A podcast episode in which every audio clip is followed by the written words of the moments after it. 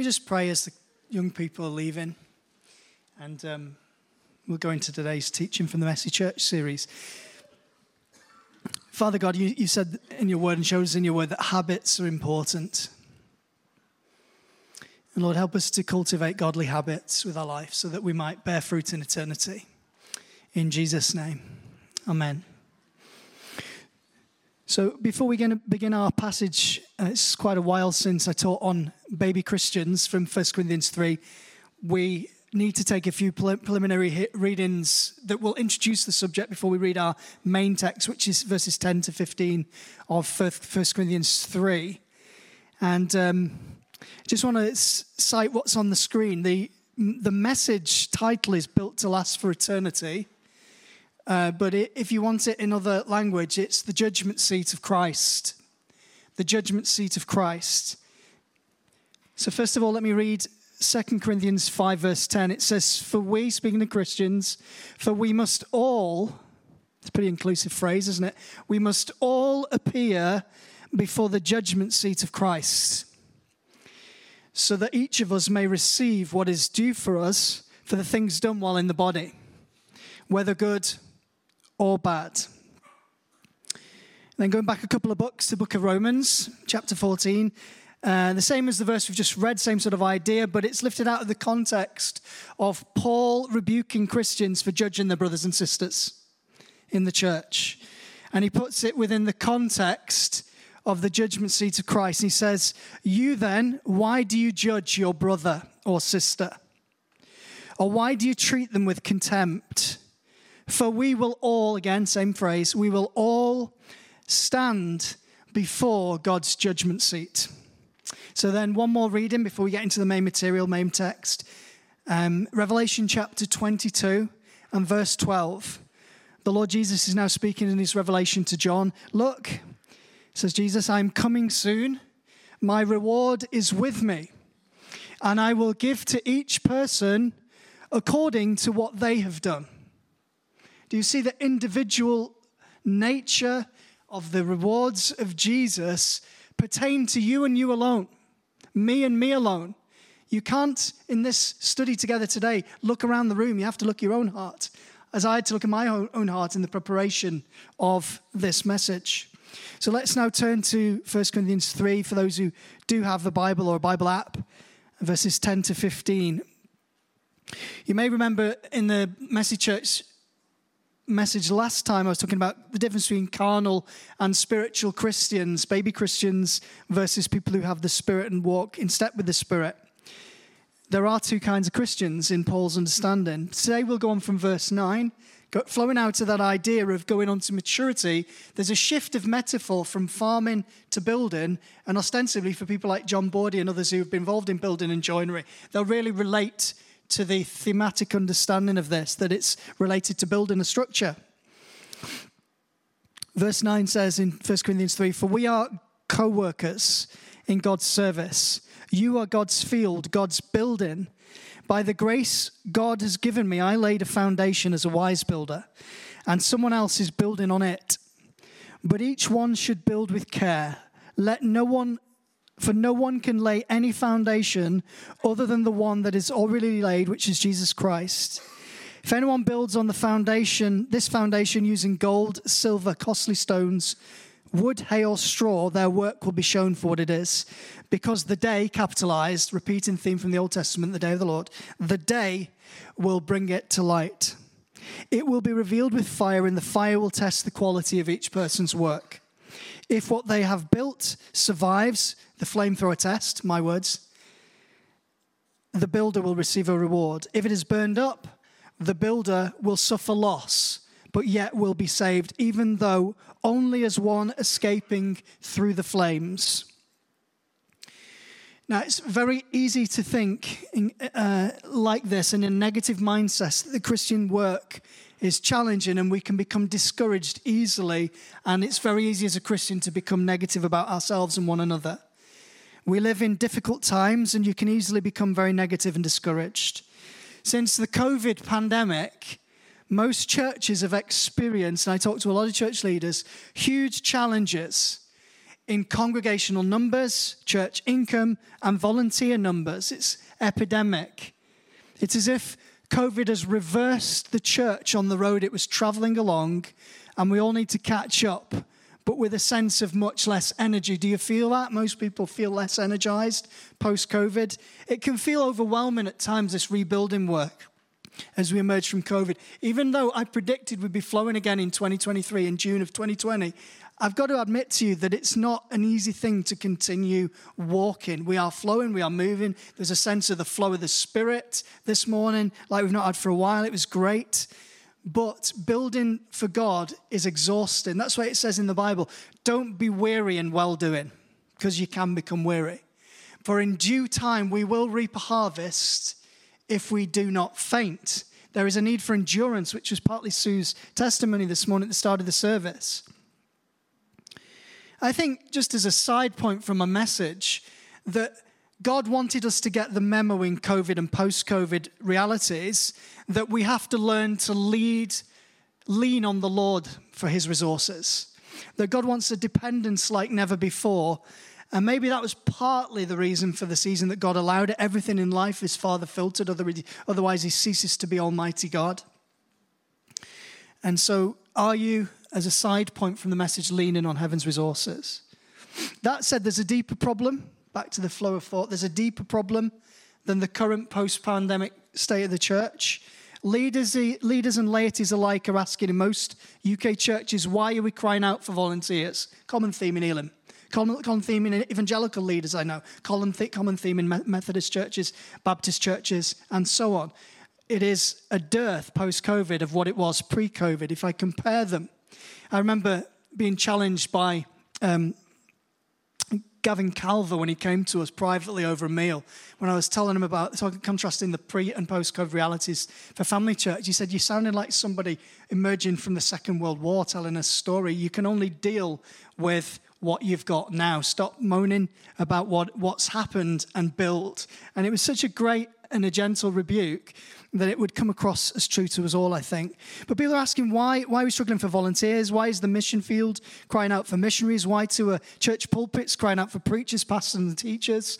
I'm thinking in terms of national, perhaps international picture here. I think the crux of it all, and there's a fundamental problem here, it has a common denominator. Now, I don't want you to think I'm as silly as to say there's only just one factor as to why the church is in the state it's in post COVID, or as we emerge from what COVID did to the world. But I, I believe certainly it's part of the problem that the Church of Jesus Christ, especially in the UK, has lost one thing. It's lost, listen to me now, it's lost the true vision of what the judgment seat of Christ really is for the believer. Now, know what I say about true vision because there are extremes on this teaching. There's three major views on it, and I would encourage you when there are extremes to take a centrist position. For some who read these passages on the, the judgment seat of Christ, there'll be like a Sunday school prize giving. Everybody and across the room gets a well done, good and faithful servant. Enter into the joy of the Lord. You're amazing. Well, I know that there is that with the sheep and the goats in Jesus' teaching in the Gospels and enter into the joy of the Lord. And there is heaven for all who believe. And we're not talking here about a salvation issue, but in the teaching of the judgment seat of Christ, to say it's just a Sunday school prize giving misses the wider teaching of scriptures, which are explicit on this point. Nor is it, as some in extreme views present, this idea that the Christian is susceptible to punishment. Can you believe that? There are some Christian views that see at the judgment seat of Christ that the Christian is going to be punished for their failure and their performance review, which is essentially what it is. What that does is it devalues the cross. A Jesus who took our judgment upon himself has paid the price for your sin. Your life is under the blood of Jesus. But the centrist position is realistic enough to acknowledge that one day everything will be laid bare before the holy eyes of Jesus Christ, and we will give an account for every thought, word, and deed. And for those of us like myself and other leaders, James 3:1, Hebrews 13:7 and 17, they will receive a stricter judgment. We're also concerned about the behavior of leaders. Fail to recognize that leaders who know their word know that their heart has to be clean before God and they have to do everything in the flow of what they believe God is asking them to do, which is what it is to be a disciple. And so let's go on in this teaching because it's essential learning for us all. I believe it's the great motivator, not out of fear, but to know that whatever you do in this life echoes in eternity, to quote the Gladiator movie.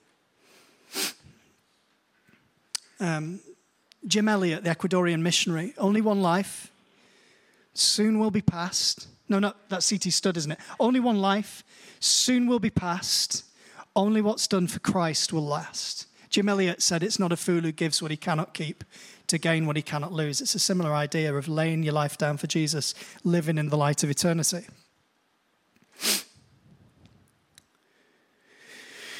Please be careful with this teaching. Some Christians lump it together with the general judgment. It is not the same as the great white throne, it is the bema seat of Jesus Christ. And understanding that should help us move into a place where we know everything we do in this life matters. Everything. Everything. The problem with a lot of Christians, I think, is that they get saved and they believe, as I do, and some Christians don't believe this, but I do, in a great doctrine of eternal security. And they believe that once they're saved and they're always saved, they can live however they want under grace. They can continue with a life of habitual sin, which is contrary to the word of God. And when I see this as a church leader, as an understanding, not so much as a practice, I think from wrong motives, a good dose of saved and lost theology would do them a bit of good. Now, there are Christians who believe in a can be saved, can be lost theology, and we must give room for that worldview. Because to be dogmatic and say, I have the truth, is to miss the spectrum of truth. Trying to define that which is to get in the headspace of God. And the saved and lost debate can't get into the headspace of God. God is judge, Jesus Christ will judge the living and the dead, and nobody has known the mind of the Lord that we might instruct him. But the reality is, the holiness movement and those who adhere to the doctrine of saved and lost are some of the most sanctified people on planet Earth. Those who adhere to the concept of eternal security, like myself, and this will mess with some of your heads, I'm not a Calvinist. some people are going, need to ask themselves is there something missing in their theology that can guard against the mistake of professing Christ and then thinking you can live however you like under grace? I believe there is. I believe this is the missing piece. Aside from the operation and mentoring of the Holy Spirit in the believer's life, I believed that the idea of being accountable to God at the judgment seat should be the great motivator for the way we live and walk and work in this life. There is a judgment seat of Christ coming for all who have believed, as we've read from various texts and the key texts that we've read today in 1 Corinthians 3. We must all, all, all stand before the judgment seat of Christ. So that's who it's for, believers, not for punishment, but for reward. When is it? We might it, look at Revelation 19, 20, 22, the ideas of the rapture, the ideas of the millennium, the ideas of. You could get lost in end times theology on this. And again, a spectrum of ideas. We have to say we're not certain. I would sit with the amillennials who kind of say when Jesus turns up, he burns up, but I'm sympathetic towards premillennial ideas that there is a time when Jesus returns and the saints are raptured to be with the Lord. There'll be people in the church with that idea. I don't believe in the hidden rapture of the saints, which is called dispensational premillennialism. If you switch off now, it's fine. Some people, this will do them good.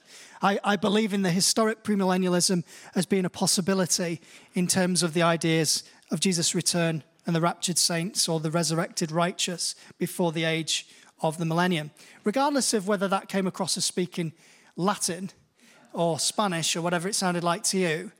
the reality is, Jesus is coming back and he's going to judge the living and the dead. He's going to separate the sheep and the goats, whatever your theological worldview, and he's going to reward the righteous for their behaviors and he's going to judge and condemn those who are condemned already, to quote Jesus, for eternity in hell without Christ. This is what the scriptures teach, and I sustain that across all the worldviews. The only end times worldview that I can't abide with, and this is very common in revival times is postmillennialism, this idea of a triumphalistic church that grows and grows and grows, like the tree that was once a seed, fills the world and takes over the world in a positivity that we've never seen, kind of heaven on earth stuff. I, think there's far too much that points against that in the scriptures, but I can see why in times of revival that becomes the church's um, favorite flavor of theology. We were in a side alleyway there on theology. Let's get it back onto the teaching. As I've written in my notes, there are too many views to go here on this one.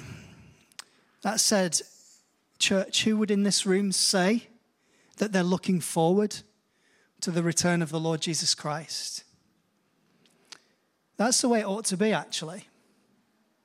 Every day looking out of the window, expecting, Lord, today, perhaps today, Lord, maybe today you'll come back. That's the heart that says, with the Spirit. That's the bride's heart. The Spirit and the bride say, Come, Lord Jesus. And this is a healthy heart before the Lord. So if you've got that heart, you can give yourself a badge, not for anyone else to say, Yes, there's at least one thing that's right in my life. I'm looking forward to the return of the Lord Jesus Christ to reign in power and glory.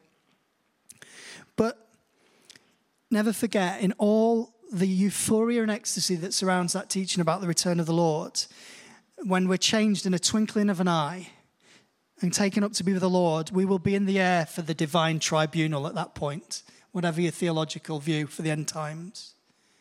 We will have a tri- tribunal which is individual, all of us, before the Lord, and you won't stand with your relatives or with your pastor or whoever. You'll stand on your own. And the question we, we are needing to ask are you looking forward to the return of the Lord needs a second question. Are you looking forward to that tr- divine tribunal where you stand before the Lord naked and exposed? Before the eyes of whom we must give an account. I've, I've talked about who is it for the believers, when will it be at some point, depending on your, your theological worldview. Where will it be? Well, specifically, the word for judgment seat is the word bema, which I've already mentioned. It was a raised platform in an athletics event at the Olympics or the Isthmian Games that the Corinthians would have known about. Paul was often referencing cultural ideas. And at that place, the, the word bema seat literally means footstep. Footstep. As you step up onto the bema seat, the judge or the umpire would give out the rewards for the athletic events, first, second, third, as you would in a school sports day or a major athletics event.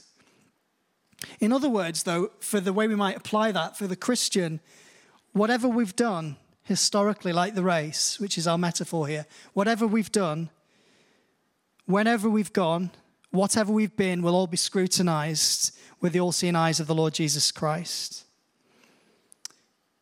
As I've said, and I want to reiterate, it's in my notes, and I know I want to hammer it home for people to feel peaceful with God because the Bible says in Romans 5 we have peace with God through our Lord Jesus Christ, having been justified by faith, not by works, not by performance. I want to say this is not a judgment upon your sins the reason why I say that is 2,000 years ago, 30 AD or thereabouts, on a hill in Calvary, called Calvary, upon the person of the Lord Jesus Christ, who is the Lamb of God, taking away the sins of the world. On him our sins were judged.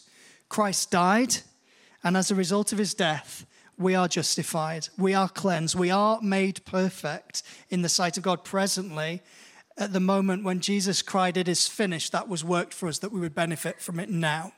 Amen? Did you hear what I was saying? I might have just rambled on. And you are clean because of the word Jesus spoke to you. Isn't it good to know that? I want to just pause on this point. You've got to know that. That is what it is to enter into the good news of the gospel, gospel for the Christians as well. You have peace with God through our Lord Jesus Christ. And if you're a true believer and you're out of sorts with the one who's justified you, he'll mentor you into righteousness and convict you concerning sin. That's what the Holy Spirit does. So if you're sitting fearful and you're a believer in the Lord Jesus, don't be worrying about being judged. That'll never happen. Are you happy about that? You don't sound, you don't look. That's really good news, considering our performance. Your sins are under the blood of the Lord Jesus Christ, but there's a danger that we don't realize as believers that even though we'll never be judged for our sins, the Bible is extremely and categorically clear that we will be judged upon our works. Not judged for salvation, but judged according to service. Now, a lot of people have got a lot of problems with this in the church, and some of the Christian paperbacks that I've got on my shelf that are available today argue defiantly for the subject of grace, whereby it's impossible in their teaching to marry this principle together of being not judged for sin, but being judged for works. But those who write those hyper grace texts miss what the Bible teaches in the New Testament. Maybe you wonder this as well. Maybe you still don't get it. You might think, how can you be saved?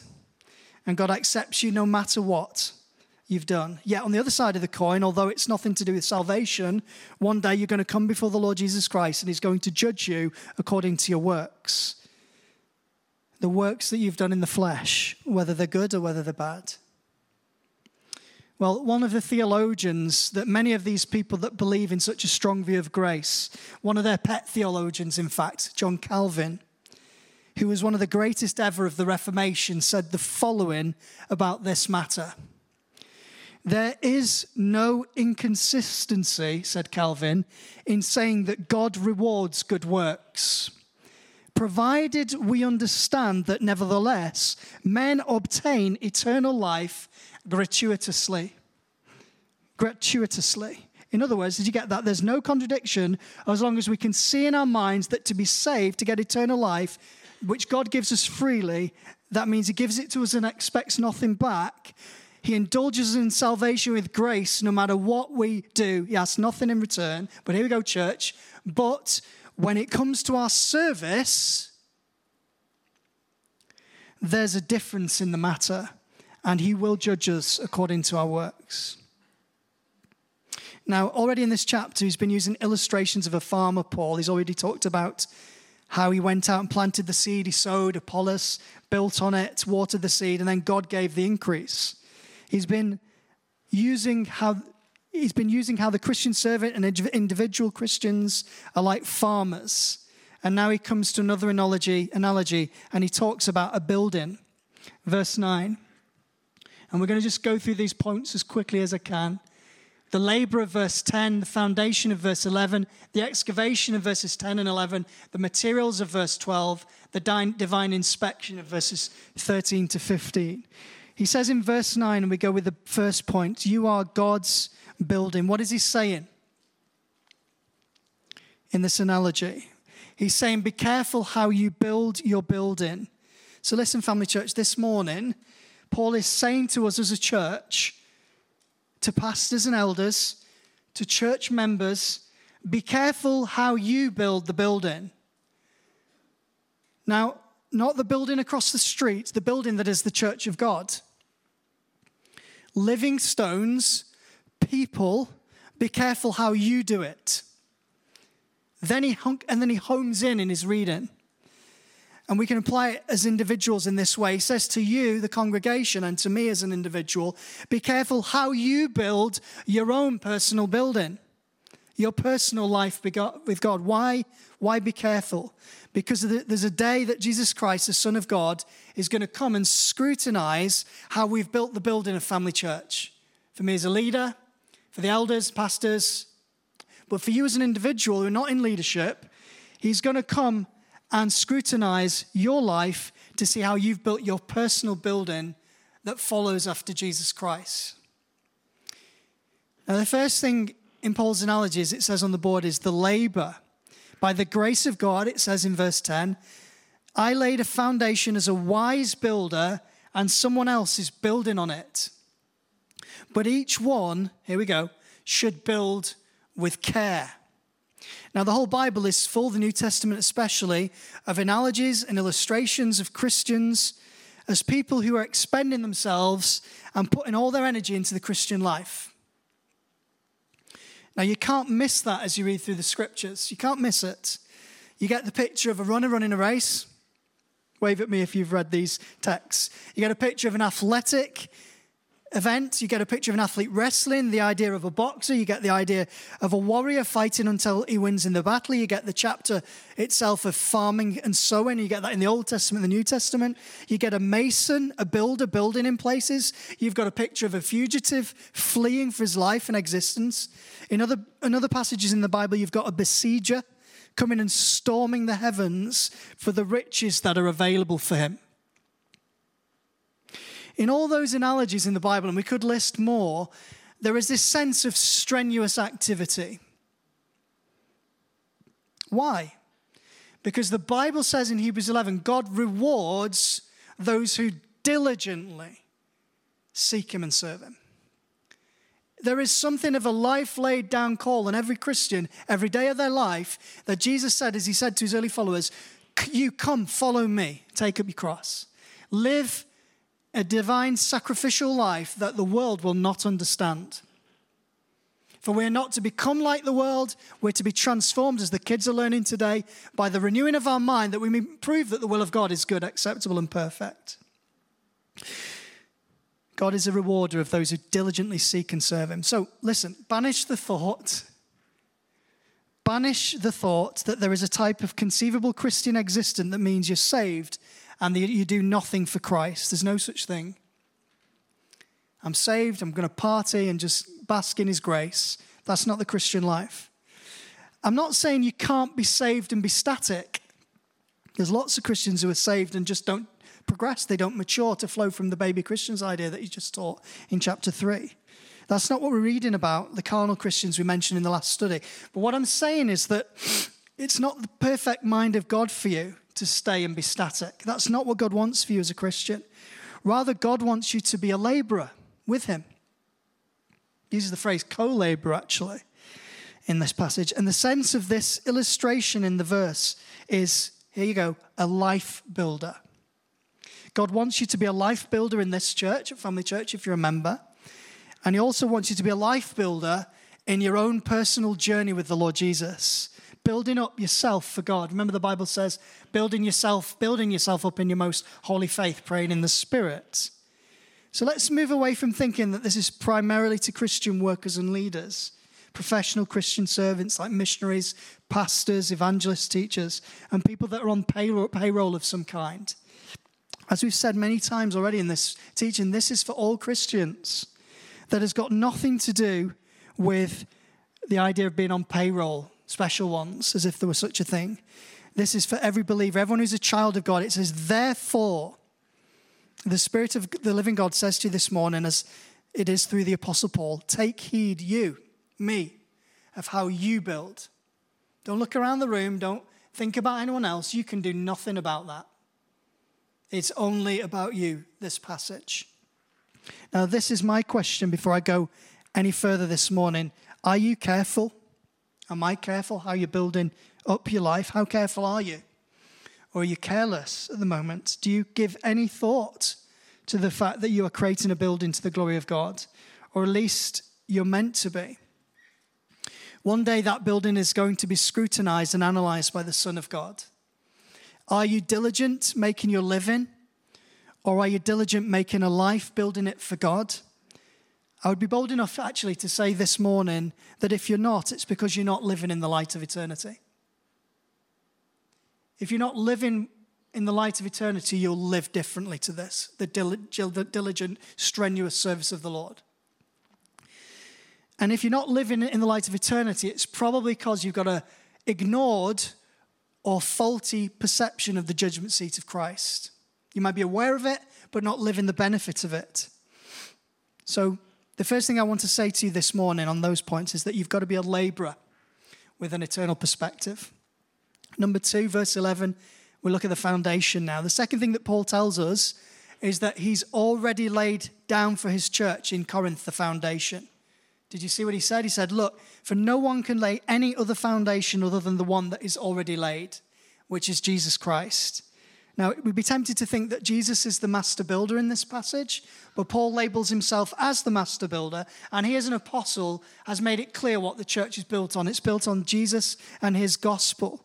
And the problem with what he was tackling in Corinth was that they were I'm wiser than Paul. We follow Apollos. We follow Cephas. We follow Christ. There was rebellion against authority, apostolic authority, and there was division that always comes from rebellion. When, when you do not submit to headship in any place, it is rebellion. And it creates division wherever it is in society and in the church. Categorically, biblically, that's the truth. And so Paul is challenging that, and he's saying, That's not the wisdom that I laid down, but I laid it down for you as God's master builder, that Jesus Christ is the foundation stone. Now, the church, generally speaking, has laid down other foundations in recent years. The evangelical, charismatic, and Pentecostal churches have foundations of special and anointed leaders, special teachings, prophetic schemas, and all of these things can work to a level but every one of us, whatever our flavor of Christianity, whatever church background we're from, have to come back to the place where we say Jesus is the foundation for his church. It's not special insights, it's not special leaders, it's not special schemes of work or prophetic understandings that I alluded to earlier. It's Jesus Christ and Him crucified. That's why Paul earlier says, I desired to know nothing among you except Jesus Christ and Him crucified. This intelligent man that understood the scriptures said, That's it. That's the foundation stone. That's what we build our life upon. That's what this building's for. It's all about Jesus. Can I have an amen for at least that point? Amen. So beware and realize that in this age of epidemic confusion, that the foundation of the church of Jesus Christ has already been laid by the apostles and prophets and continues to be laid by every church that proclaims Christ as eternally God and eternally man, our Lord and Savior who died for the sins of the world and rose from the dead, who is now seated at the right hand of the Father. Amen. Do you know we can err in this and we've got to be careful? Jesus is the center of it all. Do you remember that song, Jesus? You're the center of it all. You might not have heard it. All that's good and perfect comes from you. Ron Kenoly. I've not got the deep black voice. Jesus, you're the center of it all. Jesus, you're the center of it all. I love Ron Kenoly. Bless him. But it's true, Jesus is the center of it all.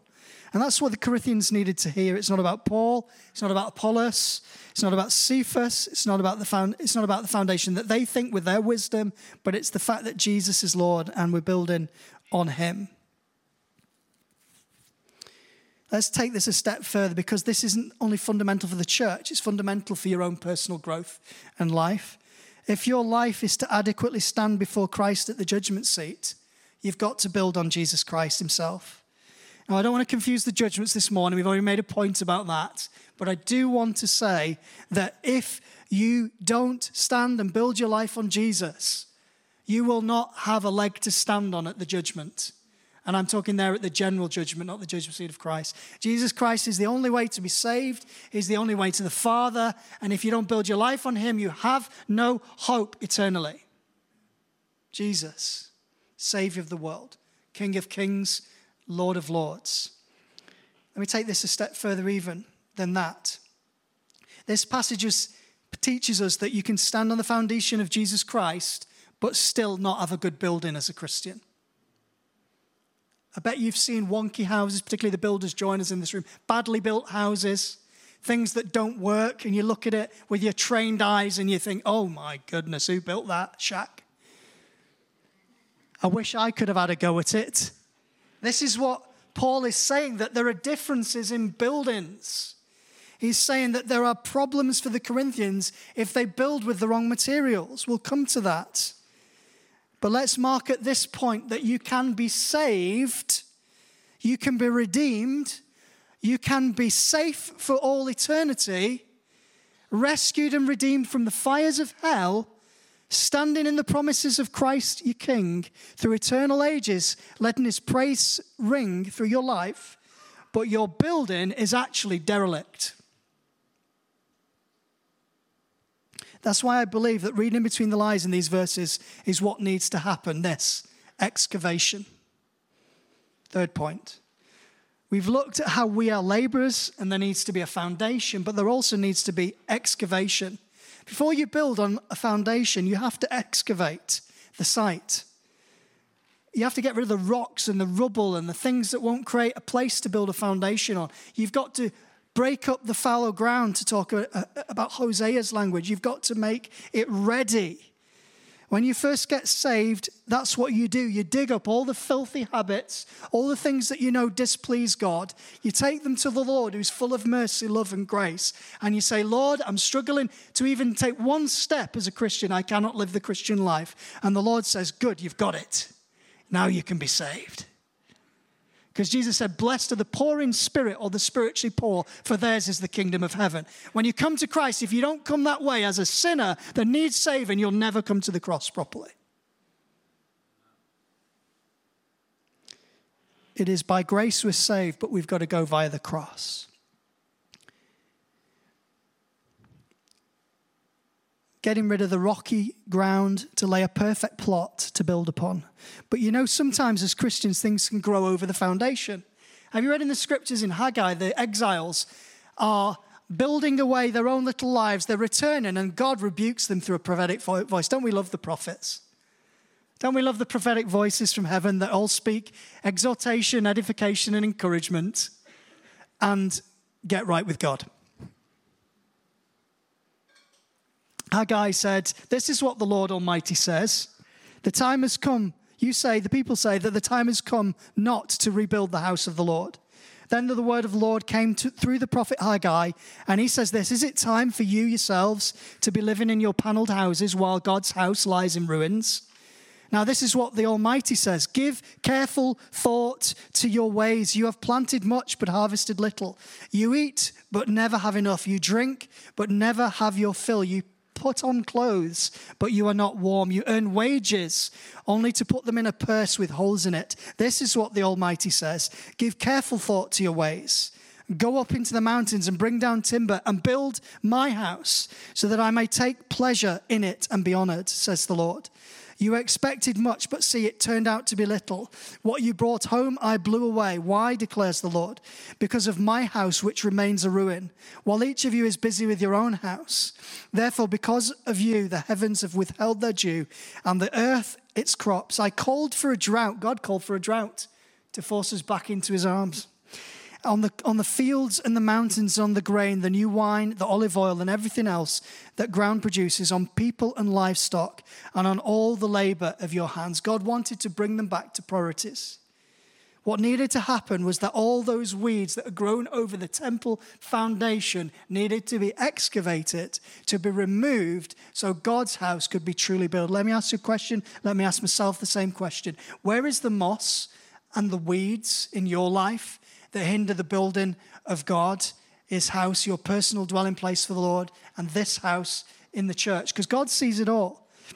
Jesus, in his parable about the new garment being sewed onto an old wineskin, he says, Don't sew onto the old because it'll tear away and the wine will burst out. In chapter 5 of Luke, he said, But God pours new wine into new wineskins. The picture is there of, say, for example, you had a bad rip in a shirt.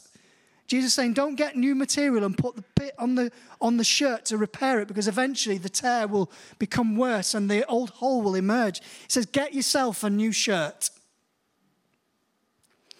And this is true if you want to be saved in this room. There'll be people in this room potentially who are not saved, they're, they're on the way presently to hell. Presently to hell. Right now until they turn in the road and repent of their sin and surrender to Jesus who died on a cross for their sins. There may be people in this room, and by the way, I'm not pointing to no Paul Graham saved. He just happens to be in the middle of the church at the back. He's a man of God and he's big enough to take it. But it's a serious point. It's worth pausing on. Get yourself saved. Get to the place where you know when Jesus faces you and you will give an account to God whether you're a saved saint or a sinner on your way to hell. You'll stand before the Lord. And he's saying, Get yourself a new shirt. Let me give you a new life. You cannot do the Christian life by your own self effort. Equally, for the believer, there's a need to deal with the overgrown weeds, the foundation that we build our life, to find it again, to put Jesus at the center of our lives again, so that God can build on you and through you. You might think I'm reading too much into this, but you need to remember that when the Lord Jesus was talking about the wise man, and the foolish man in the Sermon on the Mount. He was talking to those who'd followed him, they wanted what he had. And he said, and I think it relates to believers too if you dig, don't dig down deep with your foundations, till you come to the granite rock and build on that rock alone. When the storms come, your building will come down. I believe that primarily shows what the Lord is talking about. He was speaking of storms of judgment. And you know, judgment happens in this life and in the life to come. There are Christians, the Bible says in Peter's writing, it's time for judgment to begin in the house of the God. It's 1 Peter 4:19. Now. And he says, if it begins with us, what will happen to the ungodly and the sinner? In other words, the people who are going through stuff like Sue and others in this room who are really suffering at the moment, that's a test of your faith. So that again, in Peter's teaching, that when you come to the last days, what you may do is prove that your faith is genuine and be found to praise, glory, and honor when Jesus Christ is revealed at the last day. And so there is a judgment before the judgment, but the judgment seat of Christ for the believers and the general judgment from believers is something to inform our choices now. So, are we on rocky foundation that is overgrown with sin and self centeredness? Hosea would tell us with a farming analogy sow for your self righteousness, reap mercy, break up your fallow ground, or excavate. For it's time to seek the Lord till he comes to rain righteousness upon you, says Hosea. Sometimes we have to take a good hard look at our lives, our lives, not my life, your life individually, my life individually, and say, if the Lord were to come back now, what in your life, what in my life would you want to remove? What would I want to remove, should I say? What moss and weeds would you get rid of? What dirt and rubble would you fix? Because Jesus could come back at any time, I believe, in the season we're in. It may be that as believers, when we're contemplating the judgment seat of Christ, that we need to clear away all those, all the nonsense of overgrown weeds in doing this. How do you do it? How do you get rid of the weeds? Confessing sin and forsaking it. Breaking spiritual bondages. Christians can be chained up through the giving ground to the enemy. Trust me, I've seen it many times over. Mental strongholds, the way you think about yourself, might not be the way the Bible teaches about yourself. And you've got to renounce everything that causes spiritual relational, emotional harm to you and others. Personally, we need to do it, and that is why Paul says, Take heed how you build. You know, I'm led to believe that there's a post office department in the United States, and it's called dead letters. And whenever mail is missent or has a wrong address or no identification at all, it's sent to the dead letters office. On one occasion, one year in the United States, there was over 14 million letters that went to the dead letter department. It's called the National Return Centre, I believe, in the UK, in Ireland. One out of a thousand letters that were sent ended up at the dead letters department. I firmly believe that there are dead letter Christians. What do I mean? I mean people who have never, ever arrived at what God, God wants them to be. And actually, the scary thing is, that is the most common shape of a believer. Now, I know that we, cannot, we all cannot say that we've arrived. The Apostle Paul said, I've not taken hold of that for which Christ has taken hold of me. But what I'm talking about here is certain extreme of maturity that God wants for everyone. Remember, the goal of God is to make us into the image of Jesus. And if that's not the strenuous direction of our life to become like the Lord, we've moved away from this eternal perspective. I wonder, is that you? Is that me? Where are we up to? We've got to analyze ourselves. Are you a frustrated messenger of the good news? You're a letter that God has told you to go out and you've never gone out. You've never found your destination. You're sent, but maybe you haven't ever gone. You've been dispatched, but you've never arrived at your intended destination. And you're sitting here this morning, static and as a Christian with no purpose. That's why the Apostle Paul said the phrase, take heed how you build. Could it be that we need to start digging rather than start building? Do you need to start breaking up the old ground of the way you used to think, the way you used to live, rather than start building on the foundation of your confession of Jesus? Is this making sense? There are people in this church that I speak to, by the way, and I see a lot of them privately, regularly, who I know. And I, I found myself weeping in the car with some as I've sat with them. I found them in uh, coffee shops and in my office. And I, I get ever, ever so emotional, not just with them, but privately away from them when I see how the Lord's hand is on their life. And how they're privately going through the difficult journey of having the image of Christ formed in them through the difficult, narrow way of following Jesus. If that's you, keep on the road. Jesus has got so much for you. Let's go as quickly as we can through the last two points. So we've looked at the labor, the foundation, the need to excavate. Let's look at the materials now. Now, we're getting to the crux of the matter, so I know it's a longer one, but you really need to hear this. I don't want to do it in two weeks. Paul comes to us with the materials we ought to build with. Verse 12 If anyone builds on this foundation using gold, silver, costly stones, wood, hay, or straw, note that those aren't one whole material, by the way.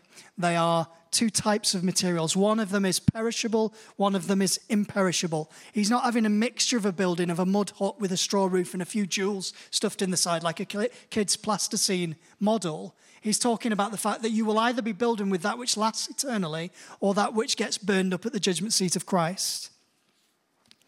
When Paul wrote to Ephesus and when Paul wrote to Corinth, he knew that there was a great difference between the rich and the poor a greater difference than there is today. The rich and the poor would live close to one another. The Corinthians would have known this who received this letter, they would have seen it every day. But the differentiation between their two houses was absolutely unbelievable. The rich would live in great houses of solid construction that contain marble, gold leaf, precious jewels, and all the rest. And then the poor would be in some kind of mud hut shack with walls of wood, with straw, stubble for installa- installation, uh, insulation. I should have put installation. Bit of both. The image that Paul is giving us here is to the Corinthians who live in a situation like that. If there was a great fire, Corinthians, that went through the whole city of Corinth or went through the whole city of Ephesus, what would be left standing? They would have known innately that it would be the precious stones and the structures made of marble. So there are two classes there are precious materials, stone, precious metal, and there are also those things of the earth that are worth nothing. You've got to build with one, Paul's saying, and not with the other. Paul is saying it's possible to have a life that's well founded on Jesus Christ, but is badly built. So we need to take heed how we build and with what we build. So, what are these materials? What do they represent? We're not really told what they represent, but certain we can say this much that gold silver, and precious stones are imperishable objects. Then you go to the wood, the hay, and the stubble, you see that they are the opposite. They are perishable objects. Now, for imperishable objects like gold, silver, precious stones, listen to this because this is a good point and it leans on Paul's teaching. You have to go down under the surface of the earth like them to find them you have to dig deep. There's no easy access for these precious things, there's no quick fix to get gold and silver and precious stones. You have to hunt them out.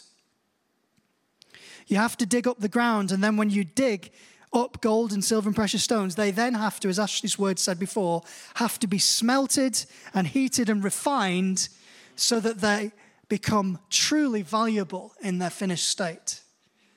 They're very costly to people in this room. They're very expensive materials, but they're also durable and non combustible when they go through fire. They cannot, listen, they cannot be manufactured by man. It's as if they're put in the earth as heavenly gifts from God. That's why this illustration is so good from Paul. You find them, you discover these rare things by digging very deep. The, the imperishable is found through sacrificial digging, and when we find them, we've got to smelt them and refine them and trophy them because there's very few of them. Paul is making a point with this. And then you go to the perishable objects as a contrast, he's saying wood, hay, and stubble. These are the things that are found on the surface of the earth. They're easy to access. There's many of them. Everywhere you go, there's a tree for wood. Everywhere you go, there's crops for wood, hay, and stubble. You don't have to work very hard to get them. You just chop them down and they're there in your hand. And they do not last when they go through the fire, they're burned up. He's very clear of the difference between the materials. Do you see the depth of what the Apostle Paul is teaching here? Listen, if you really want something spiritual that will be able to withstand the judgment seat of Christ, the bema seat, you have to dig deep in your spiritual life. You don't just take what's on the surface. Here's another point that's obvious it will not be an easy journey. Jesus already said it's a narrow road, it's difficult, there are few that find it, but this is the kingdom.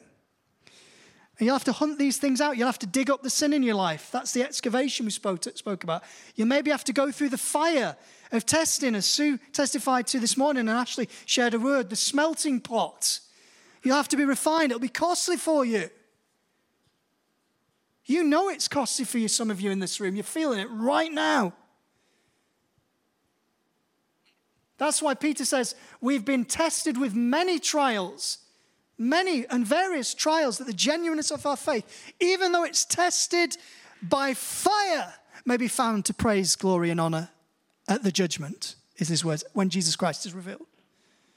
And so the choice is yours. Paul is saying the best things are not always the easiest things to acquire, they cost you. You'll have to labor for them, You'll maybe even have to give much sacrifice to them. Think of anyone who's been an amazing sportsman Cristiano Ronaldo, Lionel Messi. There's a reason why they stayed at the top for so long. R9, Ronaldo, the first one, the Brazilian, could have been the greatest player, greatest striker, certainly, that's ever played. Sorry if this is going over some of your heads. Some of the, it'll land with some of you. Diego Maradona, Paul Gascoigne, George Best. They blew it because they poured their life into alcohol, to drugs, to women, to things of temporary value, and eventually they didn't achieve with their life what their talent should have given them. But Lionel Messi, Cristiano Ronaldo, they've been long in the tooth football wise, best in their generation, maybe best ever, because of the sacrifice every day getting up the endurance of Cristiano Ronaldo. Every match, he would get in the ice bath after the match. He'd massage with this machine on his muscles. He was so devoted to his cause. And the fruit is found where the root is. The behavior brings forth the man. And this is what the Apostle Paul, in a sense, is saying that you cannot live the Christian life the way Jesus wants you to without it being hard, without it being strenuous, without it costing you loads. But at the end of the day, it's all about the final judgment. Amen? This is the truth.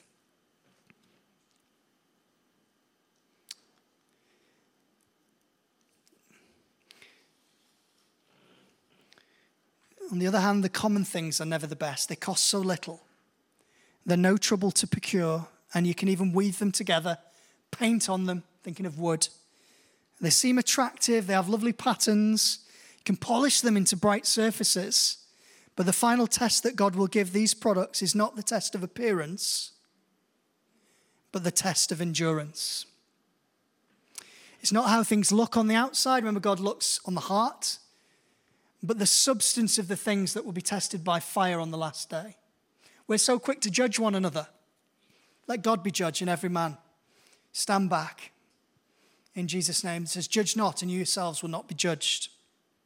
I hope you'd agree with me when, you, when I say that these perishable objects are in the majority, but imperishable objects are in the minority. There's the picture. Uh, D.L. Moody said this He would rather weigh his converts than count his converts. In other words, how deep are they? How heavy are they? Of what substance are they?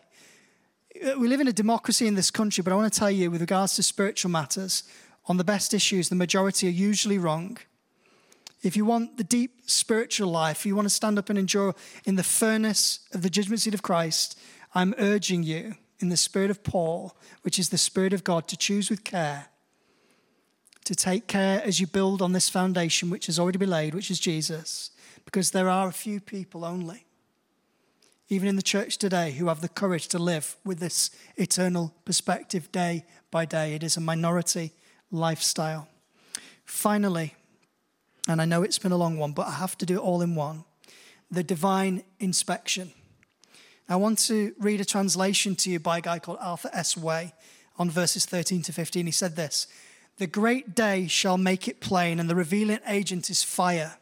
Yes, what is the true quality of each man's work? That fire, nothing less, shall test. If any man's structure which he has reared in the aforesaid foundation stands the test, he shall receive his work's wages. But if anyone's structure shall be burnt to the ground, he shall thus forfeit his life's work, though he himself shall be rescued. Now, mark this.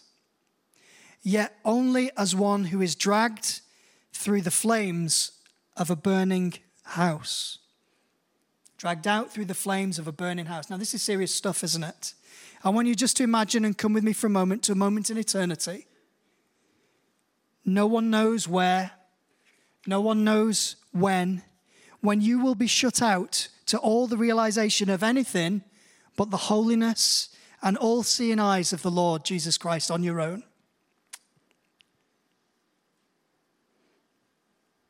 Scrutinizing your life's work and everything that you've done in His name, just you and Him, and you're naked in your soul before Him, and your life's work is being reviewed. Paul says every man's work will be scrutinized. Now, not the man, the man will be saved. Remember, we've said that. Your salvation and your sin is a done deal. But salvation is something that is received, but your works are something that will be rewarded. And this is what Paul is talking about. One day at the judgment seat of Christ, the fire will come down for every one of us.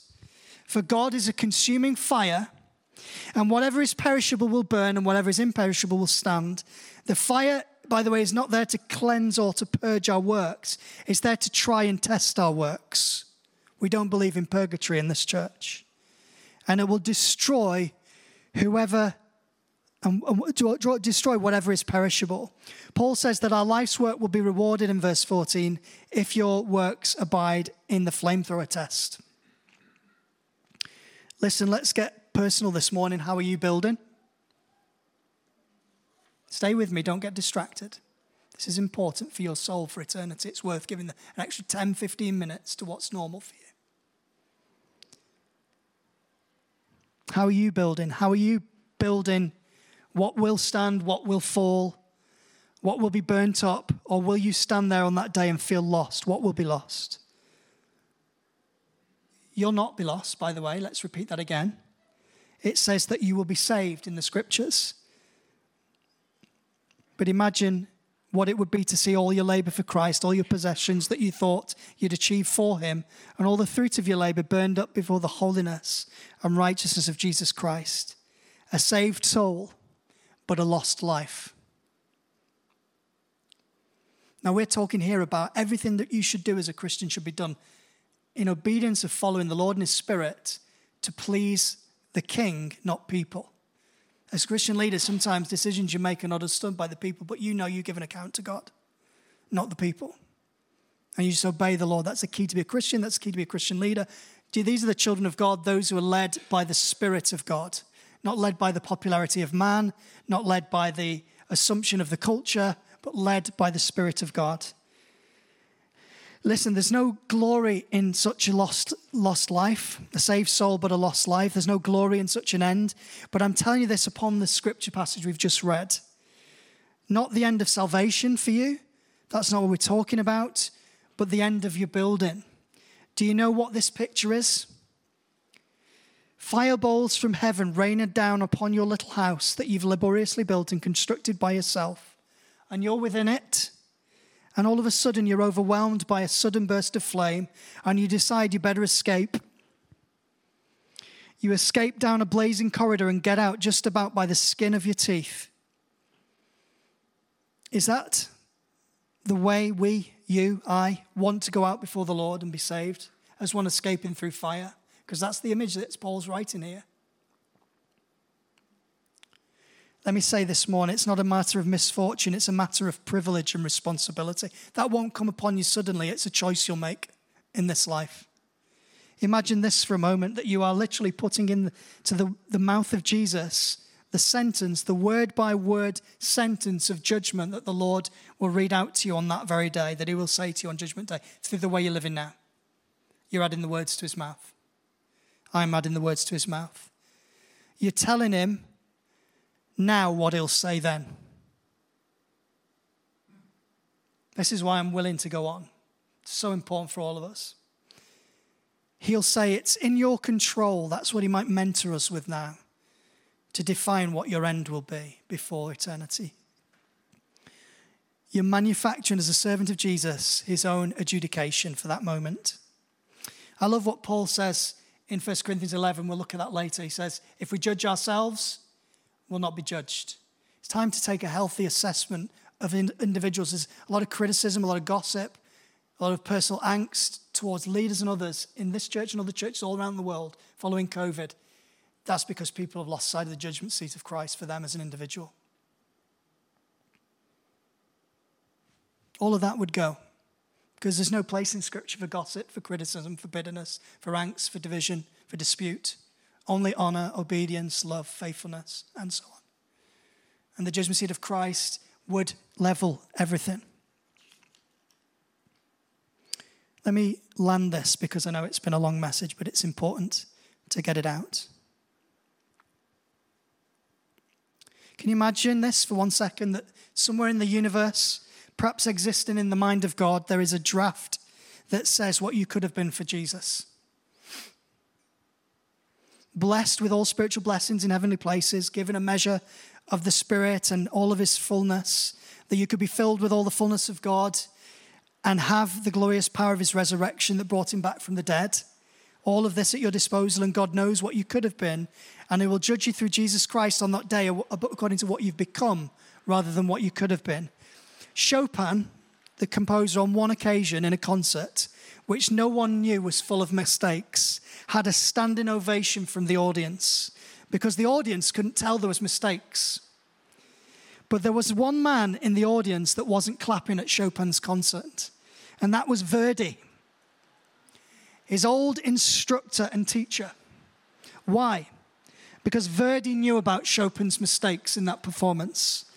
No one else could see it. They were oblivious. They were giving the guy a real good clap. But, but Verdi knew it, and he could see it in the service that you and I give for the Lord Jesus Christ, maybe other people can't see it and we're calling their bluff. But there's a day coming when every man will give an account of the secret things of their life and it will be made manifest in the sight of God. Here's one for the people to be encouraged as I'm landing it. You might say, Stephen, my chance is gone. This is prophetic, by the way, for some people in this room. I missed it. My life is gone. I had to look after someone who was ill, and I couldn't do what I wanted to do for the Lord Jesus. Circumstances have changed my life. Listen, this morning to the Lord Jesus Christ, the woman that came to Jesus' feet and wept at his feet and dried his tears with her hair and anointed him with ointment, what did the Lord say to that woman?